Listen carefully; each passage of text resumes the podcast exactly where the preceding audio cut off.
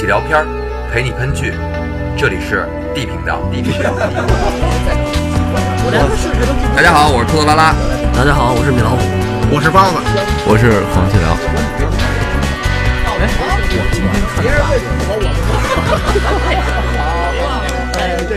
我让你们说懵了。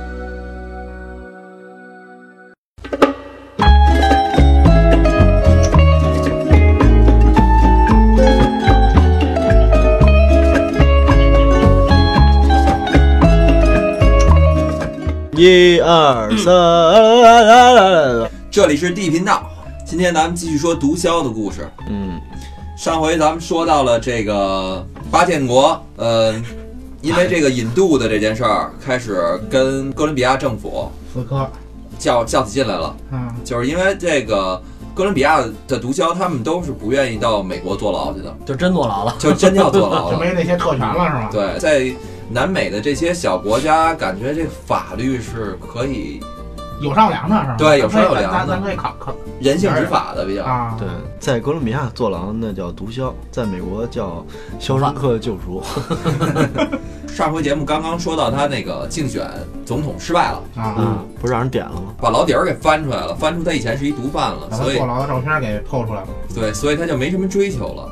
所以看看没追求之后，咱们这期节目里边，这巴建国同志他该朝什么方向发展了？就上一期节目里边，嗯这个巴建国跟那个司法部长两个人水火不相容，是因为两个人都是竞选这个总统。嗯，那个司法部长呢，你知道你是一个毒贩，所以呢，我就是坚决站在这个禁毒那边儿。对，正义的一方嘛。呃，就其实我觉得政治斗争，这个没有牵扯不到正义不正义，那你得先站一队啊。是对对的，就是我政治政治得站队是吧？还得让民民众站一队。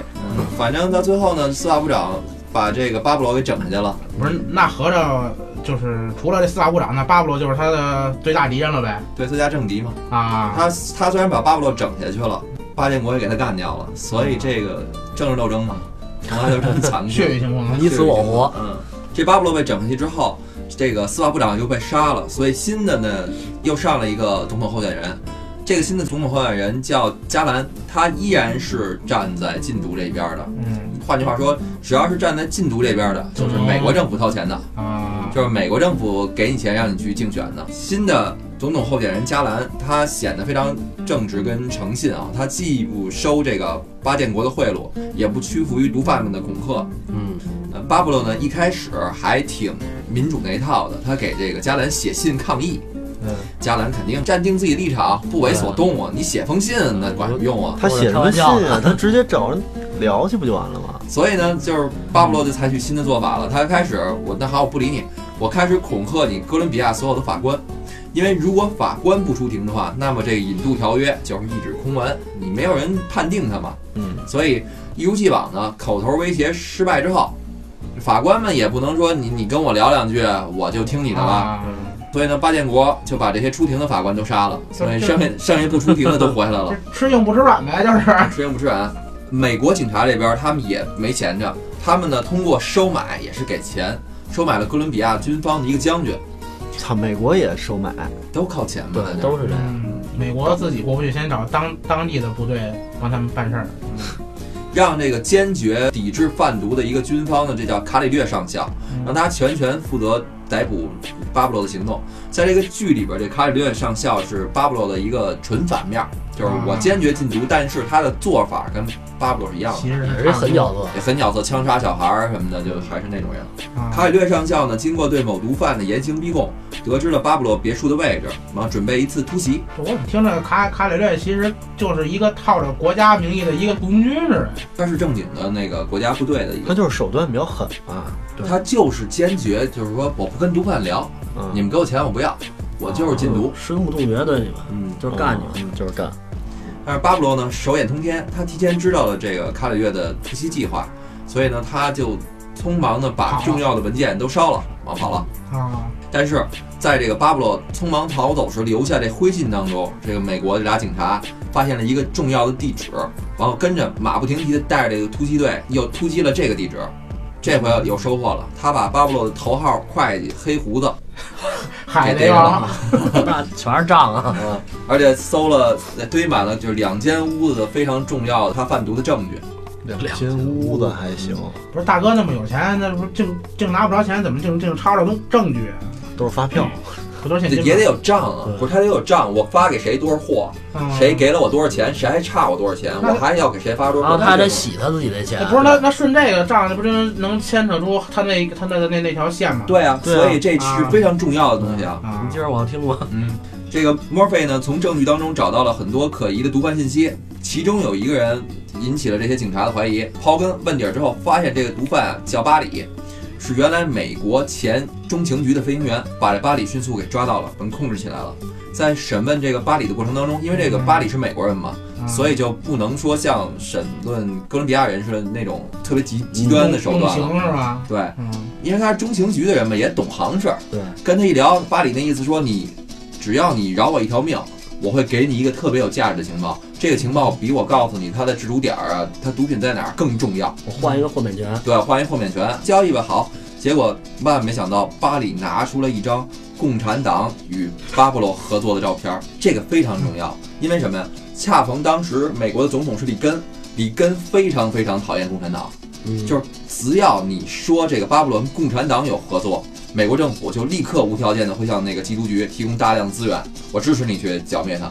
因为原来美国政府没拿这当回事儿，这就一贩毒案子，我就派两个小警员让大使馆吃点鸭，完事儿了。跟你跟游击队牵扯上了就不行了。对你跟共产党，因为当时那个年代正好是美苏争霸、冷战末期，啊，那时候苏联其实在这个航天上还占有微弱优势。里根也正是因为这个共产党这事儿也是比较愁的时候，所以这个呢一下就让这个缉毒局的这个情况翻过来了。然后呢，缉毒局运用政府提供的军队，再加上搜刮到的情报，迅速的突击了十几个制毒点，成功的捉到了麦德林的一个关键人物，并将他引渡回美国坐牢。但是巴里因为供出这张照片，也被巴布罗盯上了，贴上了一个叛徒的标签，所以他自然也没活成，还是被巴布罗干掉了。巴布洛在哥伦比亚那人只手遮天了。对他简直不是只手遮天，他是他是手眼通天。啊，巴布罗不想坐以待毙啊，他迅速的找到了这个 M 幺九游击队，计划袭击最高法院。但游击队的内部啊，其实也不是铁板一块儿。嗯，嗯，也有人把这个消息通知了墨菲跟美国的警察，但是巴布罗还是领先一步，袭击了最高法院。M 幺九游击队占领最高法院之后，杀害了超过一半的法官，最重要的是也烧毁了装有六十万页的巴布罗犯罪的证据的文件室。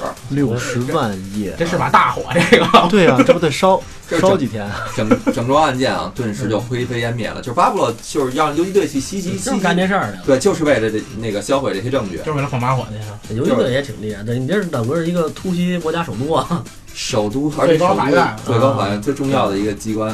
呃，事后呢，墨菲决定先把这个 M 幺九游击队的一个非常重要的女性领导人之一艾丽莎藏起来，因为呢，这个艾丽莎是重要的证人，她可以指证巴布罗是袭击最高法院的元凶。在这个美国内部的缉毒局的会里边，这个墨菲跟这个潘娜这俩人想说服所有的人说这个巴布罗才是元凶，嗯，但是呢，不敢透露艾丽莎的身份了。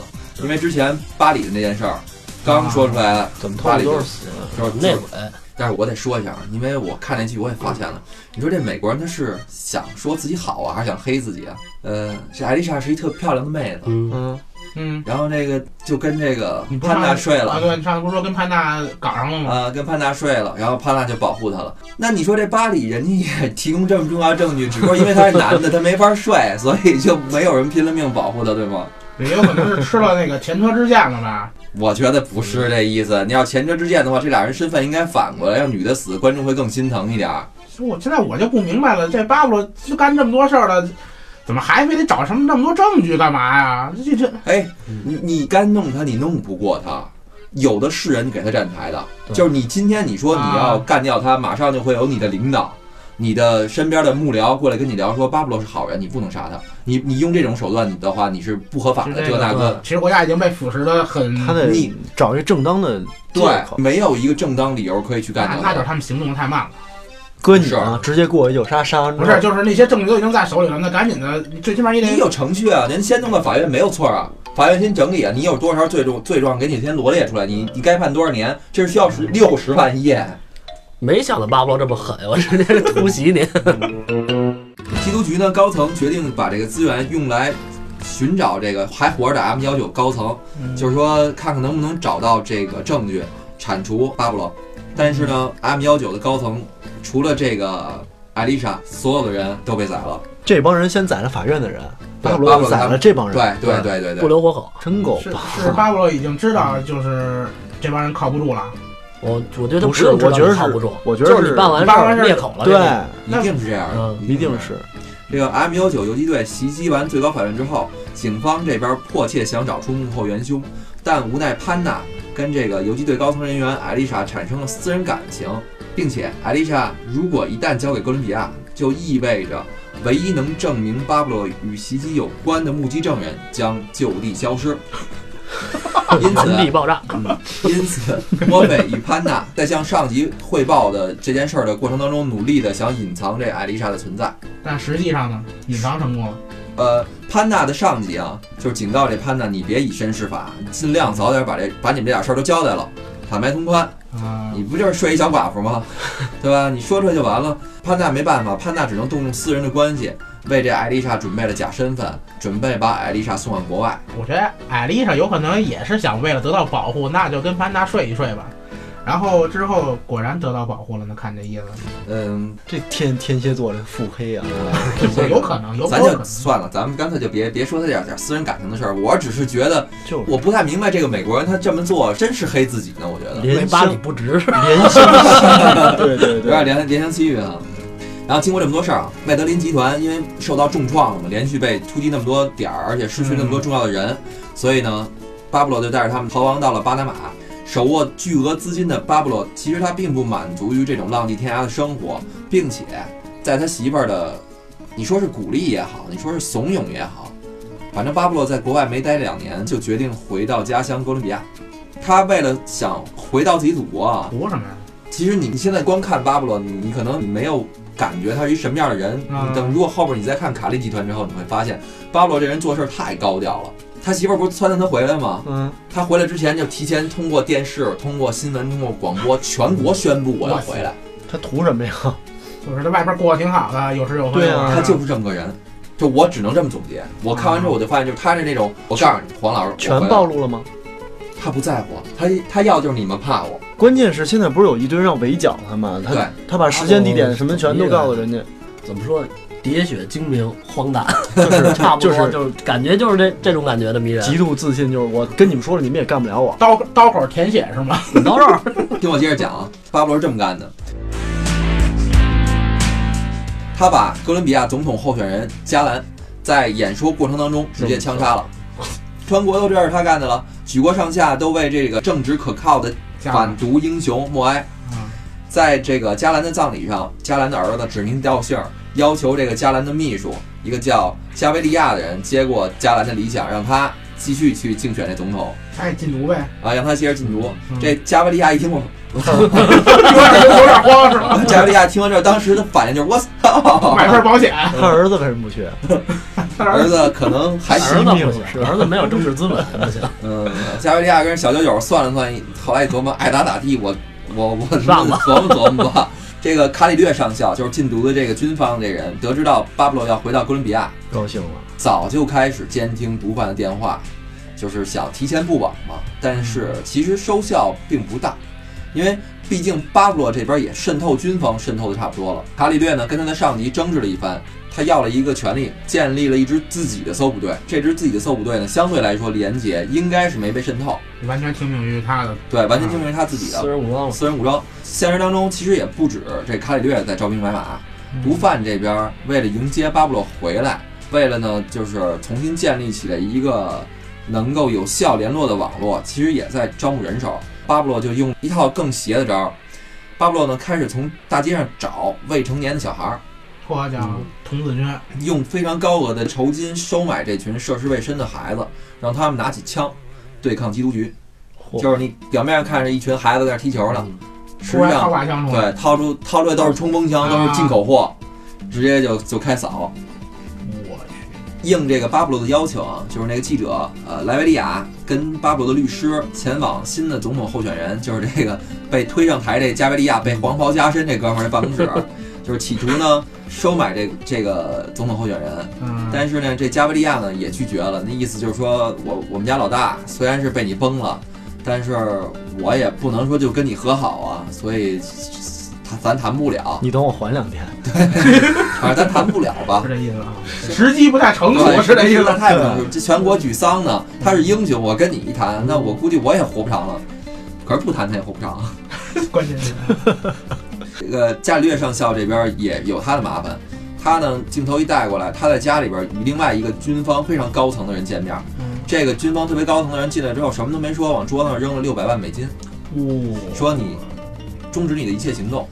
但是呢，这伽利略也挺狠的，那意思就是说，钱你愿意留着，我接着用我的私人武装，但是你就走，赶紧走吧。你要不走，我该动手了。那意思那意思是钱我就我就收了，你就赶紧走就完了呗？对对对对，钱肯定是你拿不走了，但是人走就行了。也挺狠的。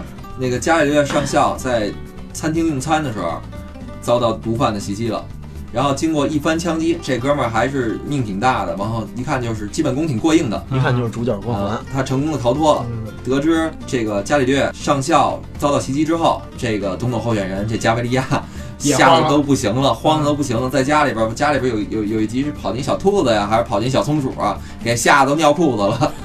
这个美国政府也发现这个总统候选人加维利亚他现在有点儿动摇，有点儿害怕，就派这个美国的探员什么的到这个加维利亚身边去保护他，完了也算给他点支持，打打气吧。啊，然后呢，第二天，这加维利亚呢在演讲当中强调自己将跟美国合作，自己将支持引渡条约，严惩毒贩。嗯，在电视机前的巴布罗看着他的演讲，急了呗，眼神瞬间变得凶悍起来。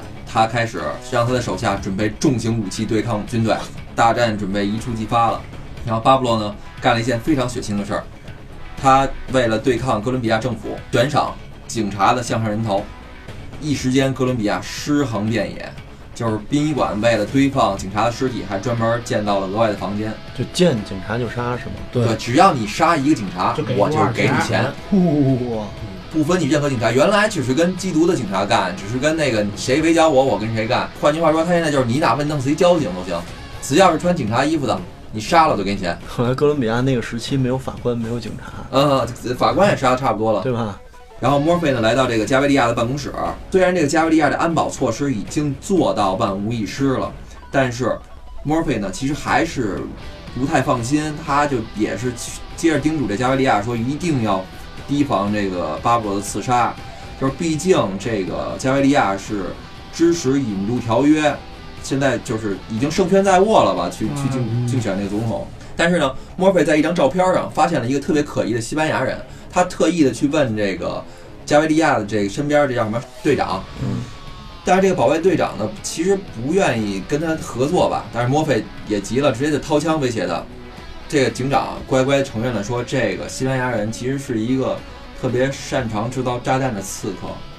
然后呢，墨菲通过中情局资料室里边的资料推断出，这个西班牙人是巴布罗专门请来刺杀这个这总统候选人的。加维利亚，嗯，嗯嗯，因此呢，美国大使馆紧急建议这加维利亚取消总统竞选的一个旅行。但是加维利亚呢表示，为了哥伦比亚的未来，自己不能老躲起来，不能让民众感觉他是被巴布罗威胁，他害怕巴布罗。嗯，但是这个经过一系列的折腾，警长良心发现了，他向这个墨菲坦白说，这个巴布罗打算在这个加维利亚飞往卡利的途中引爆炸弹。炸飞机，但是话嗯刚说到一半儿，这个警长就被巴布罗的手下干掉了，远程狙杀了。狙击，真棒！还有窃听器，嗯，但是在这死之前啊，这个墨菲还是得到了关键的信息，他赶紧这时候赶到机场，想告诉加维利亚别上去。加维利亚没有登上这个有炸弹的飞机，但是这飞机还是炸了，那飞机上其他人呢？都死了。都死了。嗯，我靠，也够这这总统候选人算躲开了一命。这一下巴布罗千夫指了，呃，巴布罗一直不都这么干吗？他其实一直这么干就，这个就这个墨墨墨菲啊，墨菲美国也这么干。你死的不是美国人啊？光救总统啊，不救其他人啊，目前上是。对啊，可不吗？上一期米老师说那问题，就是说有一个美国警察被虐杀了，完、所以美国所以美国政府出出动军队，军队又报复又这又那。哥伦比亚警察都被杀成什么样了？都专门得建停尸房。那美国政府不照样是那种半中立的，完后或者扇扇风、扇扇阴风、点点鬼火吗？都为个人利益，没办法。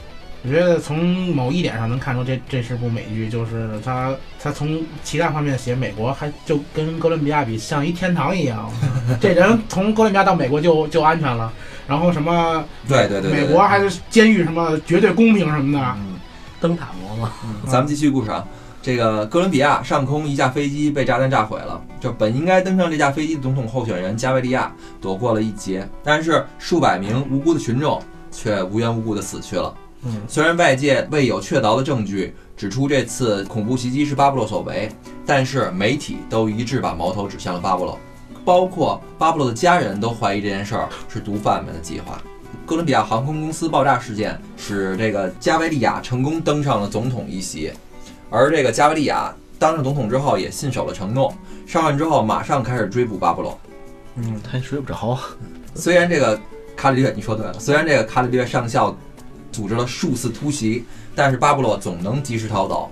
毒贩们并不是那么软的柿子，巴布洛立马开始反击，不仅继续谋杀警察，还制造了一系列的震惊全国的爆炸案。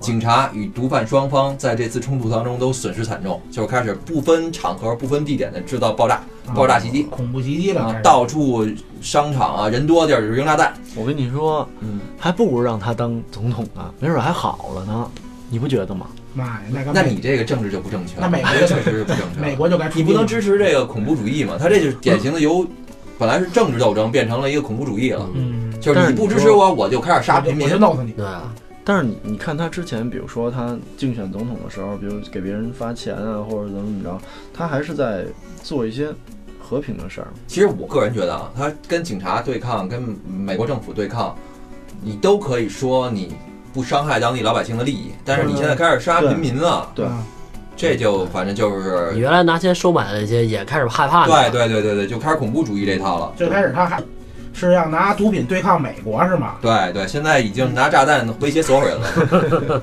啊，不是那这个哥伦比亚就他一个这个贩毒组织吗？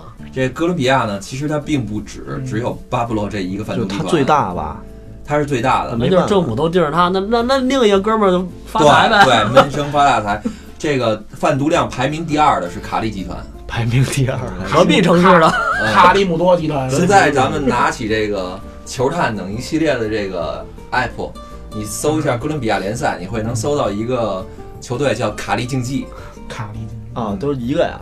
对，卡利竞技呢，并不像巴布洛一样张扬。卡利竞技，卡 卡利集团并不像巴布罗这么张扬，他们躲在世界的暗处，尽量呢不引起公众注意，闷声发大财。这才是真精。嗯，完了，巴布洛呢，这时候找到了卡利集团的高层，一个叫巴丘的人。两大首领呢一聊，一致认为毒贩之间啊，咱们应该先别闹了。现在这个总统这么反对这个贩毒，支持引渡，支持引渡条约，所以呢，咱们俩应该先停战，来集中注意力应付最大的敌人，就是这引渡条约。但是呢，巴丘现在因为这个巴布洛被人民、被军队、被美国人喊打喊杀这么厉害，虽然你最大，你原来说句实话，原来我撼动不了你，但是今天已经不一样了。嗯，没有人注意我，我这个其实我第一贩毒量我也上来了，我也有钱了。第二，我跟你比我是合法的，我我很多钱都合法。那我现在没准实力已经超过你了，只不过你不知道，所以他有点狂。我要跟你联手，我成恐怖组织了，啊对对把我对拉下水了。这巴丘是不是趁机接了巴布洛的盘了？这个我们感觉，所以呢，巴丘这自大呢，让巴布洛非常不开心。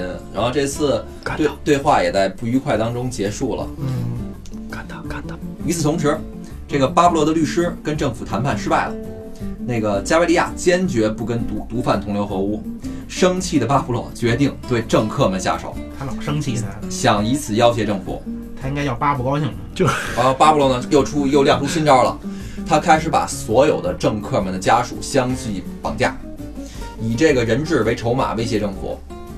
如果加维利亚不配合，我就杀一个人质，一直到前总统的女儿图拜图尔拜，什么名儿啊？算了，就别说名儿了。一直到这个前总统的女儿被绑架，前总统的女儿是一名记者，不明白为什么这个哥伦比亚好看的妹子都得当记者去。前总统的女儿因为在新闻上谴责巴布洛杀害人质的行为，巴布洛呢本来就非常就是非常对别人说的不好特别在意，啊，就是看他看到有人故意抹黑的形象，还是一漂亮妹子，而且他还有背景，直接就下令把她绑了吧。啊，然后请来喝茶，请来喝一下茶，把他请来之后呢，巴布罗就是以这个总统女儿为人质，想说服这加维利亚说，你一旦你再不跟我聊的话，我把他杀了，支持你的政党就马上就乱套。前总前总统啊，但所以这个加维利亚顶不住这个舆论的压力跟前总统的压力，他终于妥协了，同意跟巴布罗谈判。等会儿，这得是前前前前前前前总统了吧？就上一个 啊，对对对，不是他之前其实他算前总统，都是候选人，都是，候选人，候选人。候选人也没死几个，当然谈判就等于政府认怂了。对，闹这么大，你又扔炸弹，你又杀警察，还谈判，那不就是认怂了吗？嗯，你这按说已经没有理由了，你已经不需要指认他怎么犯罪了，这大家都知道他犯罪了已经。哇塞，呃，虽然巴布洛准备跟政府谈判，但哥伦比亚政府呢，也表面上没有停止对这个巴布洛的围追堵截。嗯然后对此呢，巴布洛找到这个被困禁的前总统的姑娘，嗯，要求这个姑娘再给我录一视频。巴布洛投降条件是建造一座属于自己的监狱，任何警察不得靠近。哥伦比亚政府肯定是不能答应这条件的。就前总统吧，因为他爱女心切嘛，他要求加维利亚总统立马答应这个巴布洛的条件。把女儿给放了，嗯，嗯，这这个加维利亚也没办法了，他就只能求美国。他找到缉毒局，这要求缉毒局你们帮我找前总统的姑娘。缉毒局呢有美国的政府强大的科技嗯作为这个后盾嘛，用极短的时间便定位到这个前总统姑娘的位置了，立马派出搜捕队进行救援。但是在这个救援的过程当中，这前总统的闺女躲在衣柜里被乱枪打死了。前总统闺女的死直接压垮了哥伦比亚政府，人民伤痛欲绝。而在这个环境之下，为了和平起见，哥伦比亚政府不再顾美国的反对，同意了巴布洛谈判的要求，因为他们怕这个事情再升级，嗯巴布洛继续再去绑比其他人的孩子。他这个确实太恐怖了，嗯，哥伦比亚政府呢允许了巴布洛自首，巴布洛只需承认贩毒这一项指控就行了，而且允许巴布洛建造自己的监狱。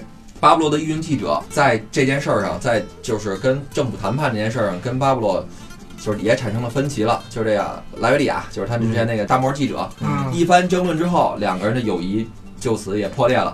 小船翻了。幸福的小船说翻就翻。巴布洛呢，在进入监狱之前，特意把他的业务交给了手下熊大、熊二啊，就是为了激发手下的忠诚啊。巴布洛要求这熊大跟熊二每月上缴巨额的人头税，这这这叫什么？代理费，代理费，巨巨巨额代理费。这两个手下呢，虽然不满，但是也只能答应。为什么不满呢？就是这么这么多生意都交给你做了，就是这个心情不好的莱维利亚也干了另外一件事儿，他到卡利集团去找这个巴丘去了。睡一睡，是吧？没没不是，就就就他他人家那么多钱，已经不在乎这点儿了，谁会因为这点事儿那叫说一说，说一说说一说？不是睡说说说一说，对，但是这俩在共进晚餐的时候出事儿了，事儿出在哪儿了？莱维利亚在不经意间透露出巴布洛的现在所在的位置了。啊，啊，卡利集团也决定动手了，他们策划了一起炸弹袭击。刚吃着饭就出事儿了。啊这次呢，炸弹袭击虽然只是警告，嗯但是导致了没炸死巴布洛，把巴布洛最心爱的女儿的耳朵给炸聋了给炸聋了一只。哟，这时候巴布洛开始 就是他们巴布洛他们这些毒贩什么的有一个普遍的一个价值观，就是他们好像对家人特别的在意，特别在乎啊，就是你不能动我家人，而且他们你看他们就包括绑架杀家人也是最后一步，嗯对就我杀警察。我炸弹袭击最后不行了，我才开始绑架你家人。我好像之前他也要挟过一次，你要是不怎么着，啊，要挟游游击队，嗯，他也是先武装冲突打一溜够，说如果你不跟我合作，我就开始杀你家人。那很正常。他们他，我觉得他们这个圈子最缺少的就是一个信任，因为他们知道金钱或者一些东西能交换到一些他们想要的东西，但是并不妨碍他外边有大魔。对，但是这个信任呢，他们这圈子可能是最缺少的，尤尤其他最相信的有可能就是他的家人。真讨厌，巴布罗这时候开始意识到，警察不是最大的敌人，而在背后虎视眈眈的卡利集团才是。啊，就是巴布罗的合作伙伴奥乔亚兄弟，巴布罗手下一算一小堂主吧，嗯，为了不引渡到美国，跟这个哥伦比亚政府谈判了一下。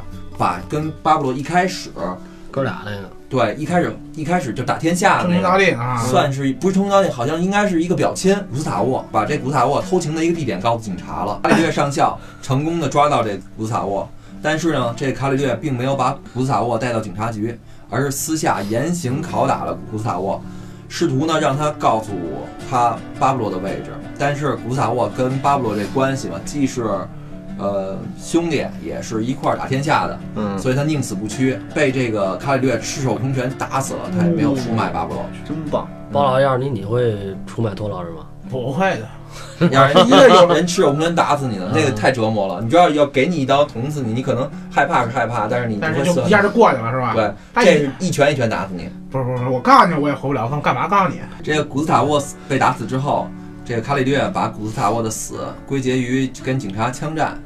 嗯、巴布洛的家人得知古斯塔沃死了之后，伤心欲绝，但形势所逼，巴布洛呢也只能继续按照计划进行。虽然这个记者莱维利亚现在跟巴布罗的关系比较差了，但是他还是告诉巴布罗，这个古斯塔沃的死是奥乔亚兄弟出卖的。出卖的，嗯，就是我们虽说不在一张一一张床上睡，但是我们还有感情的，这个可以理解所以也不是婊子无情，妻子无义。啊。对对，巴布洛呢，为了让卡利集团明白自己不是好惹的，所以特意派人在这个巴丘踢球的时候写起了足球场。你看他们都爱踢球，嗯，巴丘巴丘也是也是周末的时候得让那联赛那些国脚们过来陪着踢球，那帮国脚们挺累的。现在我我终于知道为什么哥伦比亚联赛，你观察一下，他不是周末踢，好像每天踢，周末都得去 那个老大家里踢球去。周末其他那帮球员最累了。周末其他联赛是吧？监狱杯不是但是但是这个巴布洛，其实他选择在球场上写起球场有一个问题，嗯，就是踢球的时候所有人着装相同分不，清谁是谁。没找到巴丘。巴丘呢命也挺大的，逃过了一劫。他这足球踢得有点累，真的。在哥伦比亚政府投票废除引渡条约的这一天里边，巴布洛下令埋葬古斯塔沃，以此铭记古斯塔沃。就是他废除条约那一天，给古萨沃下葬，嗯意思就是用你的死啊换来了这一切，我们大家永远会记住你。嗯然后在废除条约之后，直升机将巴布洛送往他自己建造的监狱。这是在远处观看的墨菲啊、潘纳、缉毒局这帮人也没招儿，干瞪眼儿，眼睁睁地看着全世界最大的毒贩逃脱了法网。最后说一下，这个巴布洛给自己建造的监狱啊，叫大教堂，外表看起来十分破旧，但是内部却别有洞天。这监狱里边呢，应有尽有，巴布洛在里边可以享尽天伦之乐。然后政府的军队在几公里外守着，每天都有大量的载有违规品的补给车，就是进进出出的，这根本就管不了。往那这妓女吃喝玩乐全往里边送。那他还在里，他啊，他毒品就不不肯定进不去。他毒品不是派熊大跟熊二到外边送了吗？啊他们就在里边吃喝玩乐就行了。啊然后他在里边靠这个飞鸽传书，这个去遥控着这外边这一切的事儿，因为他知道电话什么的都被监控嘛。啊，因为这哥伦比亚政府的规定，美国缉毒局无法监视巴布巴布洛在监狱里的情况，但是这个墨菲却意外发现了，就是巴布洛在监狱里跟外界联系是采用原始的这个飞鸽传传输，啊，然后这个墨菲跟潘娜未没经过上级同意，便来到了巴布洛监狱外围，打下了一支信鸽。从这个信鸽携带的信件当中，他们得知了监狱下方有隧道。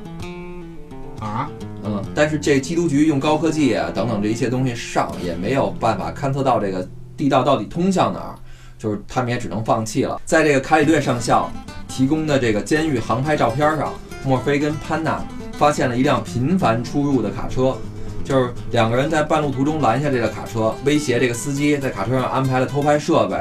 从这个卡车司机提供的偷拍照照片上看，这个巴布洛违反了多项规定，里边包括有妓女啊，有等等这一切。他们把这个这个照片拿到这个总统办公室，给这加维利亚去，要求这个总统要把巴布洛关到真正的监狱里边去。但是呢，这总统加维利亚认为说这些娱乐设施、这些娱乐的东西能够换来哥伦比亚的和平，所以他不打算就是理会这个巴布洛的违法行为。这个潘纳跟墨菲呢，当然是不满这个哥伦比亚政府的愚钝了，下决心把这些照片交给媒体，把让它曝光出来。只有那个巴布罗自己去进在监监狱里边儿，对吧？他家人都在外头。对对我大哥那整个哪是坐坐牢啊？是自己给还得踢球呢，不是啊？就是弄了一土皇帝嘛。对啊，那整个好像跟外边跟里边吃喝嫖赌。所以叫谈判嘛，不叫被抓嘛。啊，嗯呃，这个巴布罗的这下边两个手下熊大跟熊二跑到巴丘的地盘儿，跟这个巴丘准备和谈，嗯但是呢，巴丘却却指责这个巴布洛乱杀无辜。巴布洛要求卡利卡利交巨额的这个和谈费，就是你得给我钱，我就饶了你们。嗯但是巴丘呢，怎么说呢，有点儿有点儿狂也好，有点儿什么也好，我也没不交，他就象征性的给了一千万美金。我不把不少了一千万对于他们来啊，说是相当少，就跟相当于咱俩现在闹僵了，我我要求你给我一笔和谈费，你说好我掏，给我一毛钱，一毛钱太少了，那就是兄弟给给给你十块，那那巴布罗肯定又不高兴了，巴布洛对呀就炸了。巴布罗罗是吧？不是一天五千万？对，牛逼的时候一天五千万啊！你这你才给我一千万，对对吧？你打老了，真是巴布洛呢炸了，完了 老他老不他老不高兴，就是就是他决定想惩罚一下这个熊大跟熊二，觉得他们你你们谈判是怎么谈的？这是嗯办事儿不力，就是他要求这两位助手下个月应交的这个税提高提高很多吧，就说啊，这个熊大跟熊二呢，虽然就是不不愿意吧，然后没办法只只也没办法，就是不同意就得死嘛。对，但是呢，这这个熊大犯了一件错事儿，他回到家之后跟他的媳妇儿抱怨了一句，就是说，哎呦，又让我多交税，说谈不成，这不是我的事儿，人卡利集团现在已经挺火的了，这个给了我们一个特别特别好的一个警示。接着听吧，啊，巴布洛生日那天，巴布洛的所有的亲戚朋友都来到监狱给他巴布洛庆生。然而，就在这个用餐的时候，嗯，熊大的媳妇儿无意当中把这个熊大这个抱怨这句话说出来了，让巴布洛听见了。我可以，这脑子喝多了吧？用餐之后，巴布洛呢跟手下踢球，熊二跟那巴布洛汇报说，这个熊大跟熊二他们俩在看守这个地盘的时候，一个农民挖出了特别早之前巴布洛藏起来的巨额现金，然后巴布洛呢想到之前好像有几批毒品被这个警察给扣了，然后现在呢又无缘无故的丢了这么多现金。这巴布罗就怀疑是不是这熊大跟熊二两个人私吞毒品，或者说私吞钱，你给我找借口，你我现在里边呢，啊，你一会儿跟我说就警察把把毒品给扣了警，警察把毒品扣了，嗯明天又跟我说农民把你钱挖走了，啊，怎么那么巧啊？我之前在外边时候没有这事儿啊。好几档子事儿都串一块儿了呗。对，就巴布罗就怀疑他们俩了。在他们开会的时候，巴布罗问起此事儿，这个熊大熊二的虽然极力的辩解，但是巴布洛这人吧，就是我宁可错杀一千，我也不放走一个，不高兴，当当两枪你让我不高梆兴。梆两枪全干掉。嗯，宁可我负天下人不过他们这埋钱这，我觉得挺那什么的。现在听说还得挖呢，还没挖完呢。到处都是钱。哥伦比亚电视台在电视上公布了，就是美国探员得到这个巴布洛在监狱里骄奢淫欲的这些照片啊、嗯视频啊等等，嗯，而且并且刊登了熊大跟熊二被巴布洛所杀的新闻。这个就意味着巴布洛已经违反了他之前跟政府签的这个投降条约。但是呢，美国美国大使馆也认为这事儿这个这俩警察办的不妥当，你这样等于把这个哥伦比亚政府给扔了，嗯所以呢，便把这两个潘纳跟墨菲这两个警察停职了。美国政府现在什么立场啊？也是迫于这个政治压力吧，跟哥伦比亚政府想合作，因为他毕竟没有办法派大规模的武装部队来，你还得靠着哥伦比亚政府禁毒。我们上头正谈呢，你给对面卖了，嗯，对吧？包括那个缉毒局啊，包括这个大使馆一系列斗争之后，嗯，这个政府呢还是被压压力给说动了吧，招了一支军队，这个包围了这个巴布洛监狱，啊把这个巴布洛给转移是转？换地儿吧，就你别在这儿给我折腾了，你在这折腾之后还得有事儿啊。啊，嗯，这个巴布洛呢，他这个监狱建在一个山上，在上山的路之前，他的媳妇儿啊、家人啊都在那个上山的路通道上。这个部队开过来的时候，巴布洛的媳妇儿老远就看到这个军政府军队了，并且他提前就给巴布洛报信儿了。但是呢，也是比较迟了。军队呢赶到，包围了监狱。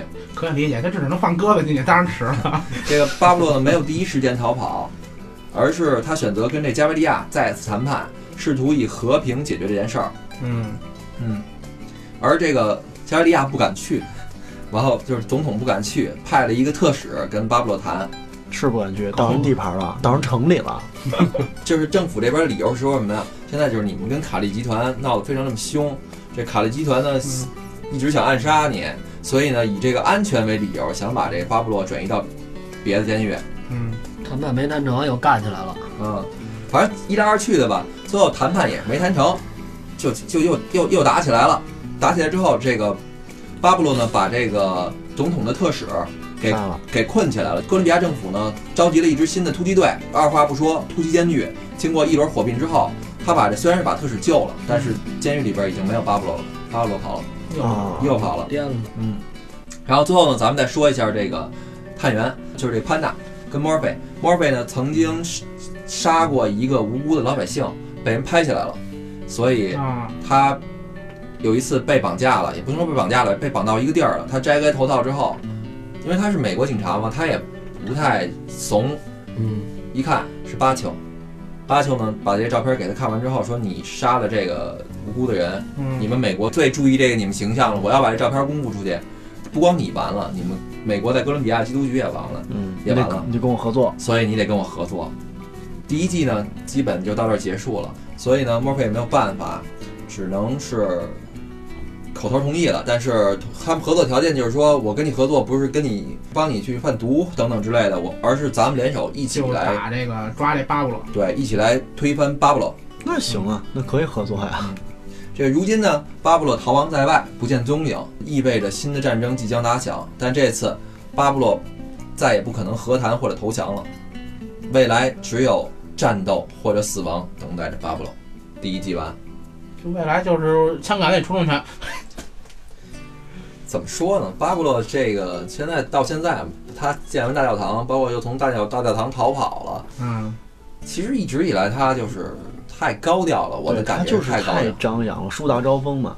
对，而且他什么都得要那个，得要那个劲儿，啊，得得要挺着。得要这派，他有可能也做的也太最最最大的，没办法，谁不打击那个利泽利？那不是有的是人就是你要一开始不搞恐怖主义，其实也没没那么多事儿。你看卡利集团，低调赚钱就好了。他还是把爪把那个他已经伸到美国去了，美国要治你，那那卡利也照样是，卡利卖的其实比他更深。都是往美国卖，他们嗯，本土卖不挣钱。就是他还其实巴布洛还只是主要卖这个迈阿密那边儿，完后后来第二、第三季一出来，卡利都卖到美国，特别纵深到里边儿去了。那些那芝加哥呀什么的都是卡利集团控制的，而且这个巴布洛的问题，我我在在我看啊，就是太高调，太高调，就是政府。你刚你刚说那句话是对的，就嗯打你出头鸟。实际上你觉得你是出头鸟，我其实觉得在在这个后期。巴布洛还没死之前，他已经不是最大的了，只不过人卡利没漏。啊，我不告诉你，我我实际上已经做多大了。巴布洛这恨不得全世界人都知道他做多大，闷声发大巴布罗后期就跟跟政府这折腾了，也啊顾不上这生意了。又弄炸弹吧，嗯又杀人吧。嗨，他的钱也够了，前半辈子在赚钱，后半辈子在。他他在逃亡的时候，第二季的时候有一幕是人家他叫真有钱的，然后他跟他媳妇带着孩子跑，小孩儿冷，嗯，然后身边没有烧火的东西，直接点钱是吗直？接拿美金嗯续了一宿。真棒！但是你钱，你老大钱多，你得考虑底下人，底下人跟着你要做生意挣钱的，你真跟政府干，生意不管，嗯，对，对那我就转投其他集团了，我要挣钱啊。对他手他手下好多人其实都慢慢被这个卡利巴走了。你包括这个这个他的记者对吧？嗯，其实也也是这原因。而且你看巴丘挺会做事儿的。